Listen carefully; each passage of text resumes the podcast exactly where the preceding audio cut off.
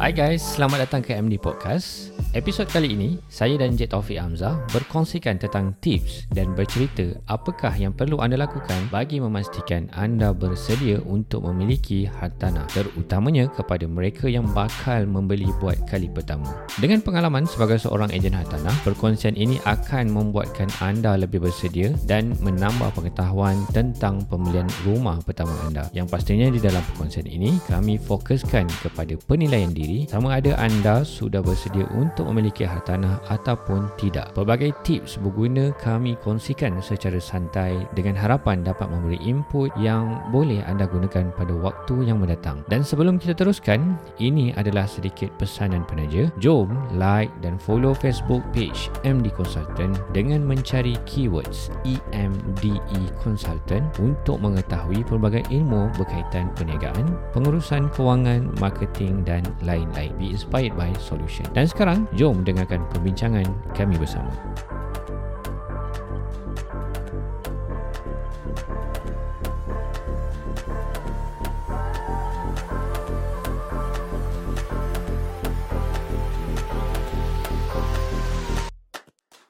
Hai, Assalamualaikum warahmatullahi wabarakatuh. Anda bersama saya Muhaimin Zain dalam MD Podcast. Bersama saya hari ini adalah Encik Taufik Hamzah. Hai Encik Taufik. Hai, Assalamualaikum semua. Hai, terima kasih saya uh, kerana menjemput saya hari ni, Cik Muhaimin. Ya, sama-sama. Uh, okay, sebelum tu saya nak kenalkan diri saya lah. Okey. Nama saya Muhammad Taufik bin Hamzah. Muhammad Taufik bin Hamzah. Nama pendek orang selalu panggil Taufik ataupun Topek. Ah, Topek. Atau lagi pendek orang panggil Pek. Pek. Ada lagi satu panggil pendek. Apa lagi? Oi. Okay. Okey, Encik Taufik. Pendengar nak tahu siapakah anda? Okay, actually saya ialah ejen hartanah. So, anda sedang mendengar MD Podcast bersama kita hari ini Encik Taufik Hamzah, ejen hartanah Ya, yeah, betul. Okay guys, so apa yang kami nak bincangkan hari ini adalah berkenaan dengan pengalaman-pengalaman yang pernah kami lalui. Salah satunya adalah pengalaman saya sendiri. Uh, Cik Taufik ni sebenarnya sebelum ni adalah bekas customer saya. Ya, yeah, betul. So setelah dia membeli hartanah dengan saya, saya mempelawa dia untuk join kerjaya sebagai seorang hartanah. So Cik Taufik, sepanjang pelibatan uh, menjadi ejen hartanah ni, ceritalah sikit pengalaman. Jadi ejen hartanah ni memang seronok. Pertamanya, kita dapat bantu orang memiliki rumah sendiri. Wow, Ha. Sebab keperluan uh, keperluan hidup yang utama ialah rumah. betul. Kedua, pakaian. Betul. Ketiga dan makanan. Betul. So, antara tiga ni kita membantu dia orang. Betul. Kalau dulu kita belajar uh, apa eh? Uh, bukan geografi. Eh, geografi eh? Bukan. Apa eh? Sejarah Bukan. Sejarah. Bukan sejarah. Apa eh dekat dalam subjek? kemahiran hidup. Bukan kemarin hidup je Syafiq. Apa eh banyak subjek eh? Oh, subjek banyak ah. Dulu saya sekolah ada 21 subjek. Dia punya point adalah dalam perniagaan ada tiga benda yang mana kalau kita niagakan benda tu, insya-Allah perniagaan tersebut akan sustain walaupun dalam apa keadaan sekalipun. Contohnya macam dalam keadaan sekarang COVID-19. Ah, So, tiga yang Cik Taufik sebutkan tadi lah. Satu, ah, bukan rumah, dia tempat tinggal. Tempat tinggal. makanan dan pakaian. Ah, ketiga-tiga ni walau macam mana keadaan sekalipun, insya-Allah ah, masih ada permintaan because ah, ketiga-tiga benda ni adalah keperluan. Iya. Ya. Yeah. Okey, tapi Encik Taufik dah melalut jauh tu. Kita nak tahu dia punya cerita tu. Ah, jadi ejen hartanah ni. Apa apa seronoknya jadi ejen hartanah? Macam saya cakap tadi, uh, Kejaya ni dia selain membantu orang, dia juga membantu diri sendiri. Uh, dari segi membina jati diri. Wow. Lagi berjati diri, jati. Susah soalan awak ni. Ha kan. Try je lah jawab, tak apa. Hmm. Kita berbual-bual santai je guys hari ni So sambil-sambil kita berbual tu Ada info-info yang mungkin korang boleh ambil uh, Mungkin ada di antara kita yang tertanya-tanya Yelah dalam keadaan COVID-19 sekarang Ramai di antaranya yang uh, diberhentikan kerja Tak ada kerja dan sebagainya Mungkin dengan mendengar podcast ini Anda boleh berfikir untuk menukar kerjaya Daripada kerja dengan orang Dan bila menjadi uh, ejen hartanah ni Basically this is your own business Oh ya, yeah, betul betul. Betul Actually bila Actually terus eh oh, Bila aku cakap English dia terus actually guys awak punya pendengar kan banyak international. Yes Ha, bila dia dengar actually tu, Ah, ha, dia dia tahu. terus nak dengar terus. Okey. Okey, sebenarnya lah. Ha. Uh, bila jadi ejen tanah ni, Ah. Mm-mm. pekerjaan dia berbeza Ah. dengan pekerjaan yang biasa. Okey. Ha, dari segi masa, dari segi income, Ha, Aha. contoh saya beri saya beri contoh masa. Okey masa. Awak kalau bekerja dengan orang Mm-mm. daripada Isnin hingga ke Jumaat, 8 ataupun 9 hingga pukul 6. Masa habis awak habis kat situ. Betul? Kerjalah macam mana pun Mm-mm. daripada segi income tetap sama. Sama. Kalau awak pergi ke ejen, contohlah awak kerja dari segi sekarang ni lah. Apa yang cakap? Dia, Ejen. dia basically bukan menjadi ejen saja. Ah, Ah, Bila mencuburkan diri dalam bidang perniagaan, Perniagaan.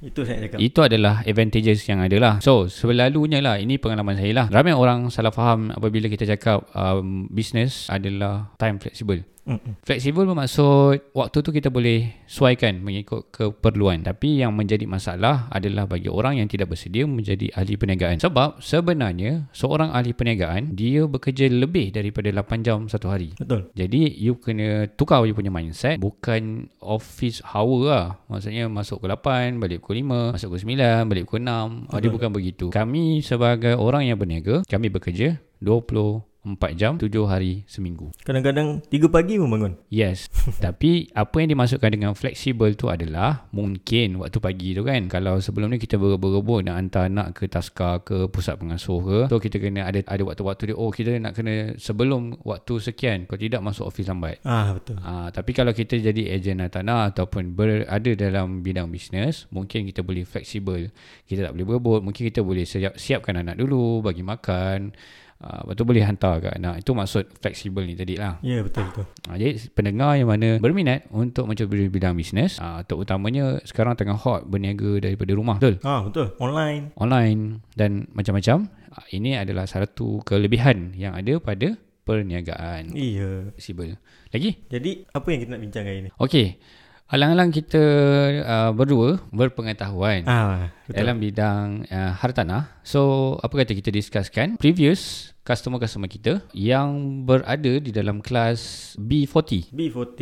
Itu adalah uh, range yang paling banyak yang kami terima ataupun database yang masuk kat kami itu adalah range yang paling banyak yang sedang berusaha untuk memiliki hartanah. So, saya berpendapat better kita discusskan macam mana proses bagi golongan-golongan B40. Jadi, uh, macam mana cara nak beli hartanah. Okey, sebelum tu kalau siapa yang tak tahu B40 tu, saya akan terangkan lah. Ah, Okey, B40 teruskan, ni teruskan. ialah golongan yang bergaji isi ru- ataupun isi rumah bernilai 4850 dan ke bawah dan di mana kita ada lagi dua uh, klasifikasi di dalam Malaysia ni Okey. iaitu M40 dan T20. M40 dan T20. Betul. Jadi ada tiga lah. Jadi tiga. T20, Untuk T20 ialah gaji yang bernilai 10000 dan ke atas RM10,000 dan ke atas. dan M40 ialah 10000 hingga 4850 tadi. Okey, dan bi- bila masuk B40 is 4850 dan ke, Ke bawah. So, kebanyakan customer yang contact kami, uh, berhubungan kami adalah customer yang berada di tangga gaji 4850 dan ke bawah. Ya betul. Betul? Okey, so bagi pendengar-pendengar yang berada uh, di dalam kelas tersebut, jom kita dengarkan perkongsian untuk uh, membeli hartanah walaupun dengan bergaji uh, minima. Okey. Okey. So, kita anggapkan Mhm. ada seorang yang bergaji sekian.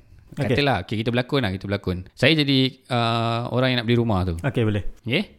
Saya pun datang jumpa Encik Taufik. Hai, Assalamualaikum Encik Taufik. Hai, salam. Encik, wah. Uh, saya nak beli rumah. Apa yang perlu saya buat? Okey, Encik Cik Muhaimin lah. Hmm. Lebih dikenali sebagai Min. Panggil sayang boleh. Saya.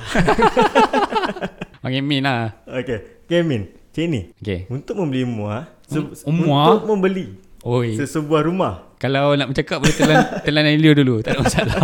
Jangan berebut-rebut, kita dia relax, easy. Sebenarnya ni first time saya buat podcast. Memang tengok mic awak ni takut. Okey, sebenarnya uh, memang betul. Ini adalah kali pertama Encik Taufik berada dekat dalam studio saya untuk berpodcast dengan saya. Uh, yelah, sebelum ni dia rasa macam senang. Habis bila dia dah ada kat depan mic, gugup guys. Okey. Uh, betul gugup tu yang belit tu. Uh, lidah. Okey, tak apa. Kita sambung tadi. Nak, kita nak punya- saya ajar buat senaman mulut eh? Senaman mulut. Ah, boleh. Lenggah.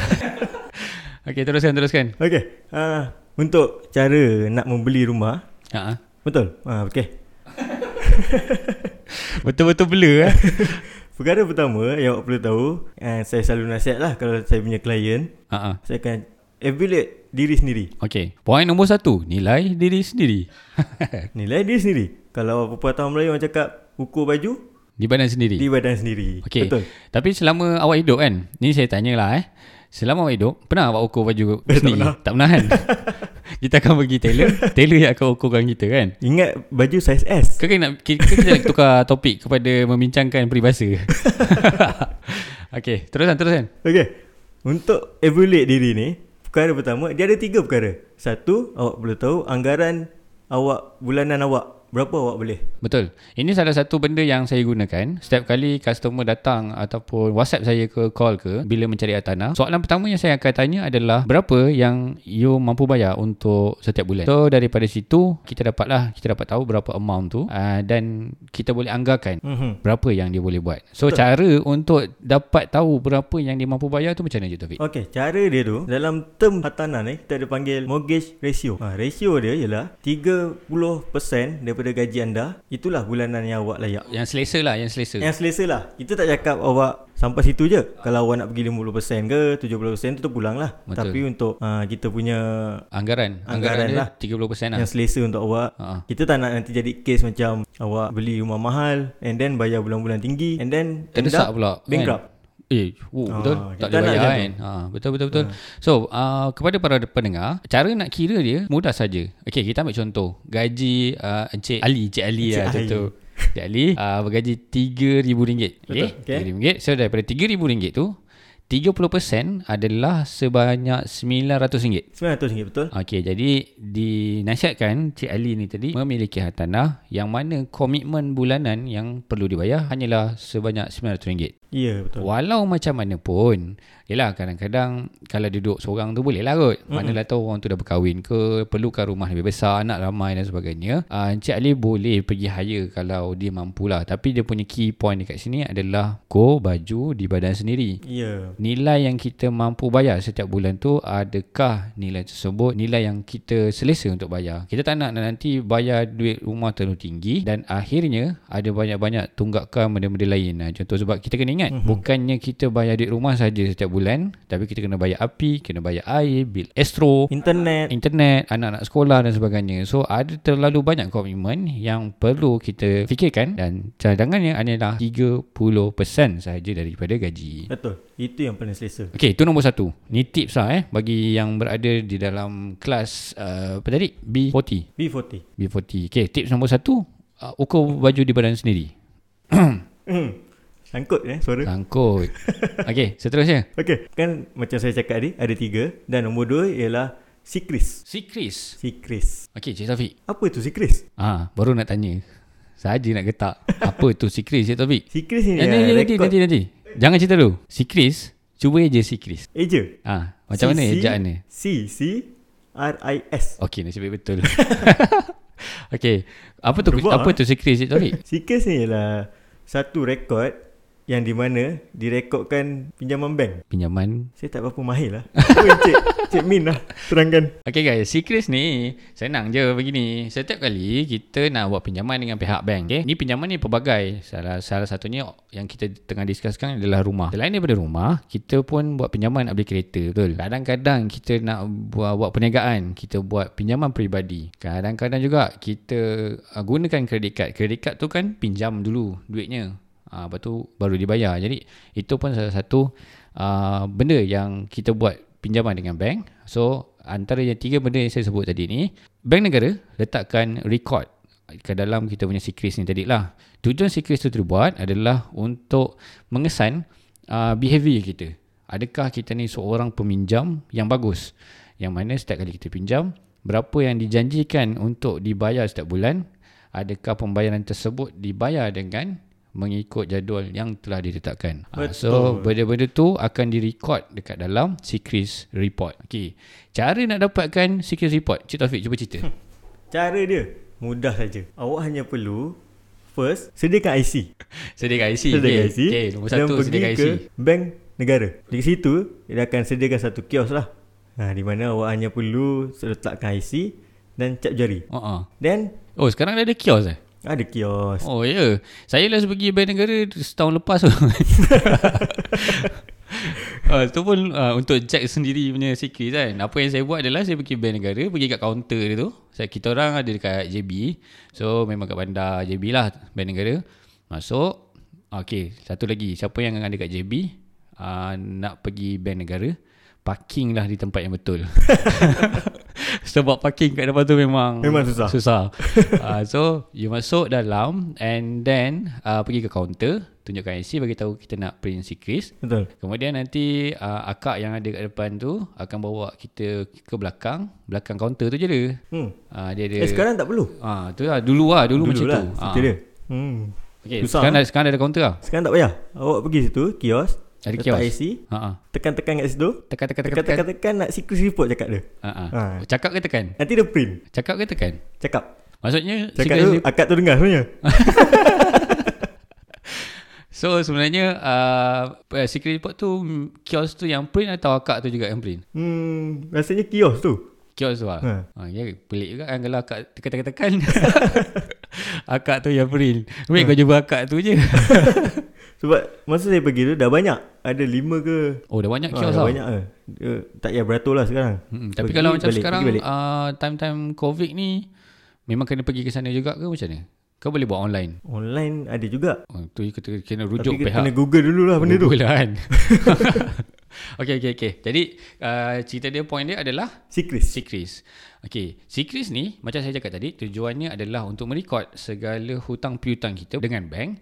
Uh, so daripada situ uh, kita kena pastikan kita punya pembayaran tu cantik. Tak ada tunggakan sebab dekat dalam Sikris tu kalau ada tunggakan sebulan dia akan ada nombor satu. Ha. Aha. Kalau dua bulan dia akan ada nombor eh, dua. Ha. So dan seterusnya. Jadi bila dah kita punya Sikris report tu tak cantik, bila kita nak buat submission loan ada possibility untuk reject. Betul. Bank tak suka orang macam tu. Betul? Nak bagi pinjam. Ha ah. Tapi awak susah nak bayar hutang. Ah itulah dia. Siapa yang suka? Ah siapa yang suka? Okey, jadi nombor satu tadi kita tengok ukur baju di badan sendiri. Okay, Tengok itu nombor dua. no- nombor, satu, nombor satu tadi ukur baju di, ba- di badan sendiri nombor satu. Nombor dua Chris. Secret report dan nombor tiga je Taufik. Ha, nombor tiga ni sangatlah penting. Apa yang awak perlu tahu ialah anggaran duit yang perlu dibayar. Nak beli rumah, perlu tahu kos-kos lain. Kita panggil. Betul. Okey. So, nombor tiga nak tahu anggaran berapa nak keluar, kan? Betul. While you beli apa pun basically mestilah nakkan deposit. So kat sini sebagai uh, orang yang nak beli rumah memang kena readykan sedikit amount untuk membeli hartanah. Uh, kita anggarkan Encik Ali tadi gaji 3000 Okay. 30% ini yang step nombor satu tadi ah. Mm-hmm. 30% daripada gaji beliau bernilai RM900. RM900. So bila bernilai RM900 adalah yang mampu dibayar setiap bulan kepada bank. Jadi sebenarnya Cik Ali uh, boleh beli hartanah bernilai RM180,000. Betul. Okey, jadi Cik Ali dah tahu berapa nanti nak bayar, anggaran dia berapa, berapa harga rumah dia. Kemudian Cik Ali pun perlu buat persediaan untuk memastikan si Chris dia cun. Ke- Yang ketiga tadi Cik Taufik kata nak tahu berapa pula duit yang Cik Ali perlu sediakan untuk membeli hartanah. Cara yang terbaik untuk tahu, aa, boleh bertanya dengan ejen hartanah sendiri Okay. ataupun uh, boleh download apps uh, dekat dalam Google Play ataupun App Store kalau mana pakai Android tu namanya Property X Malaysia Home Loan hmm. uh, typekan tu dan masukkan je uh, nilai berapa banyak harga rumah dan sebagainya jadi kalkulatkan Betul. Itulah okay. Okey. kalkulator kita. Itulah kalkulator ejen hartanah guna. so, uh, basically kita nak kena tahu duit tu disediakan atas tujuan apa. Ya, kat sini saya, saya bagi sedikit penerangan. Nombor satu, deposit uh, ataupun down payment yang diperlukan untuk sebuah rumah. Kadang-kadang ada depo- deposit ataupun down payment yang rendah. Serendah RM1,000, serendah uh, 1%, 5% dan sehingga 10%. Okay? Betul. Jadi kalau kata tadi rumah yang Cik Ali nak beli ni tadi RM180,000. 10% nya adalah RM18,000. RM18,000. Okay, itu perkara pertama nombor satu. Mm-hmm. Okay, charge lain-lain selain daripada deposit tu adalah lawyer fee. Lawyer fee. Ah, jadi oh, lawyer ni ada dua lawyer yang terlibat. Betul. Nombor satu adalah lawyer loan. Mm-hmm. Lawyer loan kenapa ada lawyer loan? Sebab ah, kita buat loan. Mm-hmm. Ha, jadi mesti ada lawyer yang terlibat perjanjian ah, penjaman antara kita dengan bank. Jadi ada lawyer loan. Macam saksi lah. Ah, eh bukan saksi perjanjian. Macam orang tengah lah. Dia Jangan jangan macam-macam. lawyer loan. Lawyer lah. Lawyer loan lah, lawyer lah. Peguam. Ha, nak bayar bulanan berapa? Berapa lama tempohnya? Apa lagi? Bila tarikh paling last? Rate dia berapa? Ha, benda tu semua akan ada perjanjian antara kita dengan lawyer loan. Yang kedua yang terlibat adalah lawyer SPA. Loan SPA ni adalah Sales and Purchase Agreement yang mana ha, dia akan buat perjanjian antara kita dengan tuan rumah. Pembeli lah. Pembeli dengan tuan rumah. Purchaser and owner. So, ha, perjanjian dia bagaimana? Perjanjian dia berceritakan tentang ha, lokasi rumah dia kat mana, rumah dia macam macam mana harga jualnya dan lain-lain. Okey, jadi ada dua. Yang ketiga ada valuation. Valuation fee. Uh, valuation fee. Valuation fee tu uh, untuk valuer lah, harga berapa dan sebagainya. Okey. So ada tiga kos kos lain. Okey, untuk rumah yang Jet Li nak beli ni mm-hmm. 180,000 anggaran total amount untuk kos lain-lain 10% jadi dah 18,000. Betul. Okey, ditambahkan dengan lawyer-lawyer ni ada dua lawyer dan valuation dianggarkan kat sini RM18,197. Ya. So kalau totalkan 18 kali 2 uh, 36 Ha, di RM36,000 adalah nilai yang diperlukan total entry cost lah. Ya betul. Ha, jadi kita dah tahu pula, oh RM36,000. Ada tak RM36,000 tu? Hmm. Mana dapat ni? Ha, Banyak oh. kalau anda seorang yang pandai menyimpan, insya-Allah boleh ada. Betul. Jadi walau macam mana pun untuk membeli tanah KWSP akaun 2 boleh digunakan. Okey, jadi dah clear Jadi Hmm. dah untuk menilai diri sendiri. Eh, Apa yang perlu sebenarnya? Basic. Ha, basic nak Tiga beli benda rumah ni ni. lah yang kita perlu tahu. Ha, tiga benda ni kita dah tahu ni. Kalau kita fulfill benda ni, dah cukup benda ni Tak semua, ada masalah. kita dah layak untuk beli rumah. Ya betul. Okey. Rumah-rumah yang nak dibeli pula. Hmm. Kalau you nak beli rumah baru contohnya, Okey. ada setengah rumah baru, developer buat uh, discount. Ya. Free stamp duty, free loan agreement. Uh, maknanya kat situ yang charge lain-lain tadi tu boleh dikurangkan. Hmm. Uh, kalau rumah second selalunya ada juga diskaun-diskaun tertentu. Uh, contohnya stamp duty, dia ada diskaun. MOT. Uh, MOT, mm-hmm. MOT ada diskaun uh, dan adalah banyak you kena tanya dengan lawyer itu sendiri ataupun ejen tanah nanti dia akan ceritakan alright so kita dah tahu kita layak untuk beli rumah apa yang kita perlu buat next Cik Taufik Okey, kita dah tahu. Kita dah ukur baju daripada sendiri tadi. Kita apa yang kita buat ialah cari tempat ataupun location rumah tersebut. betul cari location dekat mana kita nak beli Okay, apa je punya suggestion kalau nak cari location rumah tu nak beli kat mana Okey, awak dah tahu awak punya harga rumah berapa? Contohnya tadi RM180,000. Okay Janganlah cari dekat kawasan Dato' On. Dato' On Janganlah nak memilih rumah yang corner lot. Corner lot RM180,000 Pening tu, nak Ah, cari jadi, tu. Basically kita kena tahu harga rumah yang kita kena buat research sikit lah. Research, pasal ya, sini, kan. Kalau harga RM180,000 tu bagaimana rupa rumah Hmm. RM180,000 tu. Kalau nak rumah baru ada rumah yang untuk sekarang ni lah. Dia ada rumah RMJ. RMJ, RMJ, ah, rumah Prima, rumah Prima. Adalah possibility untuk dapat rumah-rumah macam tu. Kalau developer um, ada RM180,000. Rasa dapat studio kot. Ha, apartment. Apartment. Apartment boleh lah. Ah, kan? Ha. Ha, kalau rumah-rumah second, ha, ni ada banyak sikit pilihan. Hmm. Dia ada rumah landed pun ada. Landed pun Ha, dapat. rumah low cost lah terutamanya RM180,000. Ha, of course ada rumah apartmen dan rumah flat. Okey, satu. Kedua, kita nak kena tahu juga condition rumah tu macam mana. Hmm. Kita kena ha, terima hakikat kalau rumah second macam mana bentuknya. Condition. Condition tak dia boleh macam nak- mana. Tak boleh boleh nak nak high perfect lah. expectation lah. lah. Ha. Ha. Kadang-kadang harga dah murah, nak dapat rumah cantik memang susah lah. Boleh dapat tapi memang payah. Memang payah. Kena tu kena tambah kos sendiri lagi lah. Betul? Sebenarnya tak kisah pun kalau rumah buruk. Ya. Yeah. Ramai je yang beli rumah buruk end up bila Cat balik. 5-6 bulan dia cat balik cantik rumah tu. Betul? Betul, betul, betul, betul. betul. Sebenarnya, uh, korang kena buat research.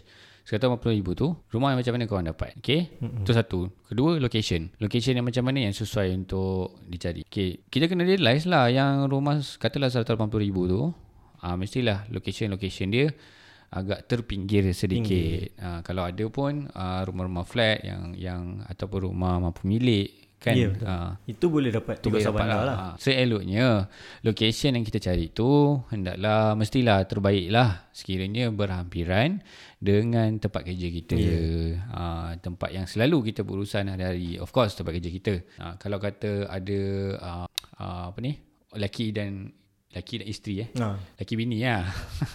Laki bini uh, bekerja di tempat yang jauh bahasa Inggeris. Hmm. Maksudnya kata-kata contoh kat kawasan Johor Bahru, lakinya kerja dekat bandar. Mm-mm. Yang isterinya pula kerja dekat Pasir Gudang. Oh jauh. Oi. Ha, jadi seeloknya ha, cari daerah rumah yang kat tengah-tengah. Ha, fair lah kan macam tu. Ha. So location pun kita tahu. Jenis rumah pun kita dah buat research. Rumah dah dapat, tempat dah tahu. Hmm. Jadi apa, apa yang perlu kita buat pula seterusnya? Ah, tak tahu kan. So, caranya adalah ah ni kami kongsi dekat mana kita nak cari rumah. Platform ah. apa yang orang gunakan untuk menjual rumah. Macam kami sendiri, kami menggunakan Facebook. Betul. Ah, kami ada Facebook page. Ah, boleh cari Facebook page saya. Jeng jeng jeng kata. Malu pula. Ah, Facebook page saya, Facebook page Cik Taufik. Kami menjual rumah. So, uh, melalui Facebook. So Facebook adalah salah satu platform yang korang boleh gunakan untuk mencari rumah. Selain daripada tu, ada juga Mudah dan iProperty. iProperty dan juga yang paling paling bagus sebenarnya lah yang terbaik adalah korang start engine kereta, Ah. pusing lah dekat location-location yang korang nak cari tu. Nanti ada nampak lah banner-banner ke banting ke apa nombor telefon orang. Call je. Call aja tanya Tak makan pun. dia tak makan pun. Cakap call nak tengok rumah. Senang, simple. Okay, so seterusnya Cik Taufik. Okay. Nak kongsi apa lagi? Macam saya lah pengalaman saya.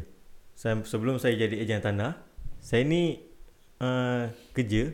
Kerja kuat jugalah. Eh, awak memang Ha, kuat kerja Saya kerja dari pagi sampai OT. Daripada pagi sampai OT, eh? Sampai pagi petang, lepas tu OT lagi. Ha ah, hari raya pun tak cuti. Raya tak cuti. Oi, Aisyat. Ha. Ha. Malam Kerja seorang-seorang. kerja seorang-seorang. Dah kerja-kerja-kerja, lepas tu terfikir. Apa aku nak buat dengan duit ni? Oi, duit dah banyak lah. Ah, oh, duit tu. dah banyak ni. Oh. Ha, sebab time tu lah terfikir nak beli rumah. Nak Okay. okay. jadikan satu aset. At least ada lah satu aset. Saya ter- terus terang saya cakap, saya beli rumah umur saya 25 tahun. Oh, beri tepukkan guys, beri tepukkan. Yang mana tengah yang mana teragak-agak nak tepuk-tepuk je, tak ada orang nampak. Okey, umur 25 tahun dah memiliki sebiji rumah. Betul. Actually yang yang mengajar saya ni, yang dekat depan saya lah. Cik Taufik, umur sekarang berapa? Sekarang dah 29. 29. Maksudnya kalau setahun sekali beli rumah, Dah 5. dah ada 5 biji dah. Alhamdulillah lah. Sekarang baru satu lagi. Okay betul So basically bagi uh, sesiapa sajalah Mana yang orang-orang muda yang sedang dengar ni Ini adalah benda yang perkara utama yang korang kena fikirkan Betul. Sebab memiliki hartanah ataupun rumah ni Adalah satu tempat ataupun pelaburan yang paling bagus Okay Sebabnya selain daripada boleh jadi tempat tinggal dia pun boleh jadikan income. Saya ambil contoh. Contohnya lah, you beli rumah low cost lah. Monthly you bayar 4.5. empat setengah, empat ratus lima puluh. Mah flat lah. Rumah flat lah, dua bilik. Kan? Ha. Ah. rumah tu ha, boleh disewakan. Betul. Ha, jadi kalau kata range selalu kita bayar empat setengah, range sewa kat situ mesti dalam lima ratus, enam ratus. Ini bermakna orang pula yang bayarkan sewa, uh, duit hutang kita dalam masa yang sama boleh dapat income. Hmm. Jadi- Jadi, rumah dapat. Rumah dapat. Jadi untuk pengetahuan, kita buat loan maksimum sekarang 35 tahun. Betul. Eh kalau anak-anak muda yang beli rumah pada peringkat awal boleh ikat sampai 35 tahun Hmm. untuk dapatkan bulanan yang lebih rendah. So, by the time masa terus berjalan, terus berjalan, terus berjalan, rumah tu dah nak habis bayar. Baru kau nak kahwin. Hmm. Woi, market naik babe. Market ada rumah. tinggi. Market tinggi babe. Bapak betul tanya, awak kerja mana? Terus cakap je, saya dah ada rumah cik. Kelebihan memiliki aset adalah uh, menjadi simpanan dalam jangka masa yang panjang dan harga hartanah tersebut akan naik meningkat dan waktu kita nak jual 20 tahun mendatang mungkin ah kat situ harga kita beli contohlah kita beli 200 ribu masa tu nak jual ada ada kemungkinan dah jadi 500 ribu tak InsyaAllah mustahil tak mustahil Tak mustahil. Banyak sekarang berlaku. Betul? Itu yang berlaku lah. Bukan, kan? Ah. Hmm. hmm. okay. So, lain, lain tips lain. Anak-anak muda jangan beli kereta dulu tau. Eh, saya ada jumpa klien saya. Dia jumpa saya hari ni Mm-mm. nak beli rumah. Mm-mm. Saya tanya dia, apa dia punya komitmen? Dia kata, bulan lepas saya baru boleh beli kereta. Wow. Kira-kira DSR hanya lepas 40,000 saja. Oh. Rumah RM40,000. Saya cakap jual lah kereta awak tu. Ah, ah. Dia tidurlah dalam kereta. Tak, untuk beli kereta sebenarnya tak salah. Betul memang tak salah. Memang tak salah. Tapi sebabkan kereta ni adalah keperluan. Sesiapa saja uh, perlukan kenderaan untuk bergerak Ah, Kita tak daripada- menghalang lah. daripada point A ke point B. Itu kita tak nafikan. Saya sendiri ada saudara mara yang jual kereta. Okay? Kita bukan menghalang untuk orang beli kereta. Tidak. Tetapi mengikut ukur baju di badan sendiri. Ya. Ha, awak saya ambil contoh lah gaji RM2,500 kan. Beli Honda RM1,000 lebih. Pengalaman ke? Pengalaman. Ada pengalaman customer dapat macam itu. Ya, ni pengalaman sebagai pengajaran lah. Yes, pengajaran untuk untuk kita kongsikan kepada para pendengar supaya anda taklah buat kesilapan yang sama. Ya. Kalau dah kereta tu awak bayar sampai seribu lebih kan hmm. awak bayangkan kalau kata awak mampu bayar kereta 1500 lah contoh Gaji? gaji 2000 lebih lah campur OT gajian Oh, sikit betul. ha, kena time malas 2000 Baru bekerja kot tu. ha, bawah dari, bawah 3000 lah so on DSR calculation bawah 3000 kita ambil 50% saja uh, untuk komitmen maksudnya itulah maksimum kalau you nak buat apa-apa loan kalau 3000 gajinya kita bagi dua saja 50% uh, so Tinggal berapa? uh, you you dah tengok apa Tibu setengah. 1500 bayar kereta 1300 Ada balance? 200 ah memang memang boleh beli rumah awak nak sewa rumah pun tak dapat harga 200 betul tak Betul. ha, so benda tu boleh dielakkan sebab main reason you beli kenderaan adalah untuk bergerak setiap hari daripada mm-hmm. point A ke point B Betul. okey awak pakai kereta apa pun memang boleh sampai Kadang kita bukan nak salahkan orang lah nak beli Honda ke apa. Ikut suka hati lah. suka hati lah itu hak masing-masing Masing-masing. Tapi itulah dia punya pengajaran dia. Kalau kita salah, salah spend salah spend. betul Kita ada duit, salah spend. Dan merana sampai 9 tahun, 7 tahun. Lepas tu harga kereta turun. So, uh, dia punya jalan cerita macam itu. Jadi, uh, saya harap pendengar faham lah priority untuk memiliki uh, kereta dan rumah. Kalau priority tu bagi saya dua-dua sama kan. Sebab kalau you tak ada kenderaan, jadi masalah pula nak bergerak untuk pergi kerja. Tapi dalam masa yang sama, pun juga perlukan rumah untuk berlindung kan. So, cumanya, you kena bijak lah. Uh, rumah dengan kereta, mana satu yang sepatutnya you spend lebih. Betul. Jadi better you ambil kereta yang biasa-biasa saja. As long as you bayar, boleh bayar dan boleh pergi uh, ataupun sampai ke point yang you nak pergi. Dan dalam masa yang sama, lebihan daripada uh, duit yang ada tu, better gunakan untuk membayar rumah sebagai aset. Hmm. Hmm. Okey, uh, jadi itu sebuah sedikit perkongsian kita. Kita takut berbual panjang sangat nanti kan ada yang tertidur. Tapi apa yang kami kongsikan hari ini adalah satu ilmu yang sangat penting, yang sangat berguna. Terutama bagi golongan B40 dan sedang mencari hartanah. Okey, Saya harap apa yang kami share hari ni dapatlah sedikit sebanyak membantulah kurang untuk mencari lah rumah yang sesuai dan lepas ni kalau ada apa-apa tak payah malu sebenarnya untuk contact ejen ni. betul. Tapi pastikan uh, ejen tu ejen yang elok lah. Hmm. Hmm. Betul tak, Fik? Itu pun kita kena bagi tips sebenarnya. Okey, jom kita okay. bagi Okey. sikit lagi. Kita Tips tambah ejen sikit lah lagi. yang awak perlu sebenarnya. Ha, sebenarnya ni by pengalaman lah. Ramai customer saya yang datang jumpa saya mengadu. Ada yang paling kesian lah. Ada sekali tu member baru lepas kahwin. Mm-mm. Kan datang nak beli rumah. Dia dah terbagi nilai sebanyak RM5,000 kepada ejen tu. Betul. Dia bagi duit terus kepada ejen tu RM5,000. Ejen tu cakap uh, ni duit deposit macam itulah. Tapi dia Just transfer deposit time tu. ah, macam itulah. So tapi duit tu uh, dia lepas transfer ejen tu terus hilang. Ush, Ha, jadi untuk berurusan ataupun transfer terutama bahagian duit lah Betul. itu kena berhati-hati sebab apa yang kami praktis kita sebagai ejen tak pegang duit orang. Mm-mm. Segala pembayaran perlulah dibuat terus kepada syarikat ataupun kepada lawyer. Ah ha, macam itu untuk secure. Jagalah duit anda, sayang diri anda. apa cakap? Kalau tak boleh jaga duit sendiri, boleh hubungi kami juga di MD Consultant untuk bantu menguruskan. Okey, untuk pengetahuan juga, MD Consultant ni uh, main bisnes kami adalah untuk membantu uh, kawan-kawan kita di luar sana yang kucak-kacik kehidupan duit ni. Uh, setiap Pengurusan bulan wang lah. pengurusan kewangan betul. Setiap bulan nasi short je. Tak pernahnya ada duit simpan. Pergi mana duit ni? Ah mana duit tu? ah jadi kalau orang yang berada di dalam kawasan masalah begitu, boleh juga cari kami di MD uh, Consultant kat Facebook E EMDA Consultant untuk kami bantu menyelesaikan masalah data. Ini ini kan ini cerita betul. Ini serious ah. Ini serius babe. Ada satu customer datang kan. Dia nak beli rumah. Dia tak boleh beli rumah sebabkan tak cukup lah. Ah duit dia banyak spend wala- nak yang tadi kita cerita sa- sampai 30,000 tu. Ya. Ha, betul. Itu pun dia tak ada duit simpanan dan sebagainya. Betul. Tapi bila dia ikut kami punya program, kami buatkan program uh, ah, kewangan, pengurusan kewangan, dia dapat membeli rumah selepas 8 bulan ke macam tu. Alhamdulillah. Ah, ha, selepas daripada dia ikut program tu.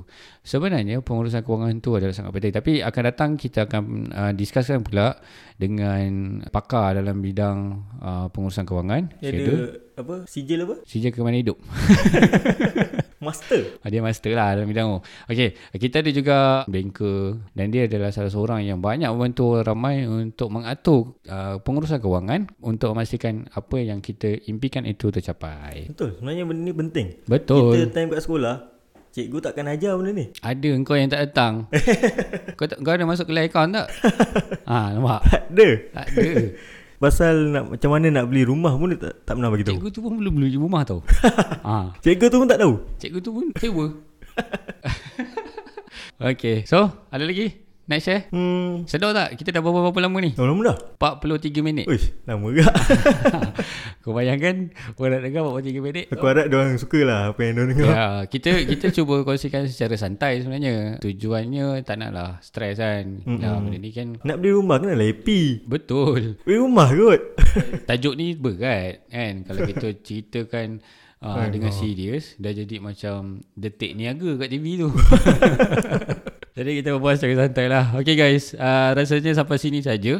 Akan datang kita akan sambung lagi discussion Bila kita dah uh, bersedia Untuk beli hartanah Kita dah cari rumah dan sebagainya uh, Ini kita nak kongsikan pula Tips macam mana menyediakan dokumen uh, Pastikan dokumen kita cun Jadi hmm. bila kita bagi kat uh, Agent ataupun dekat bank Dia orang akan senyum dan proses laju guys. Okay, itu saja daripada saya. Cik Taufik, last word. Ah, last word saya, ah, saya harap lepas ni teruskanlah mendengar podcast ni sebab kita akan sharing pelbagai lagi banyak ilmu berkenaan dengan hartanah ni. Okay, itu saja untuk hari ini. Uh, maafkan ya kalau Cik Taufik banyak salah cakap sebab ini adalah first podcast dia. Itu saja. Assalamualaikum.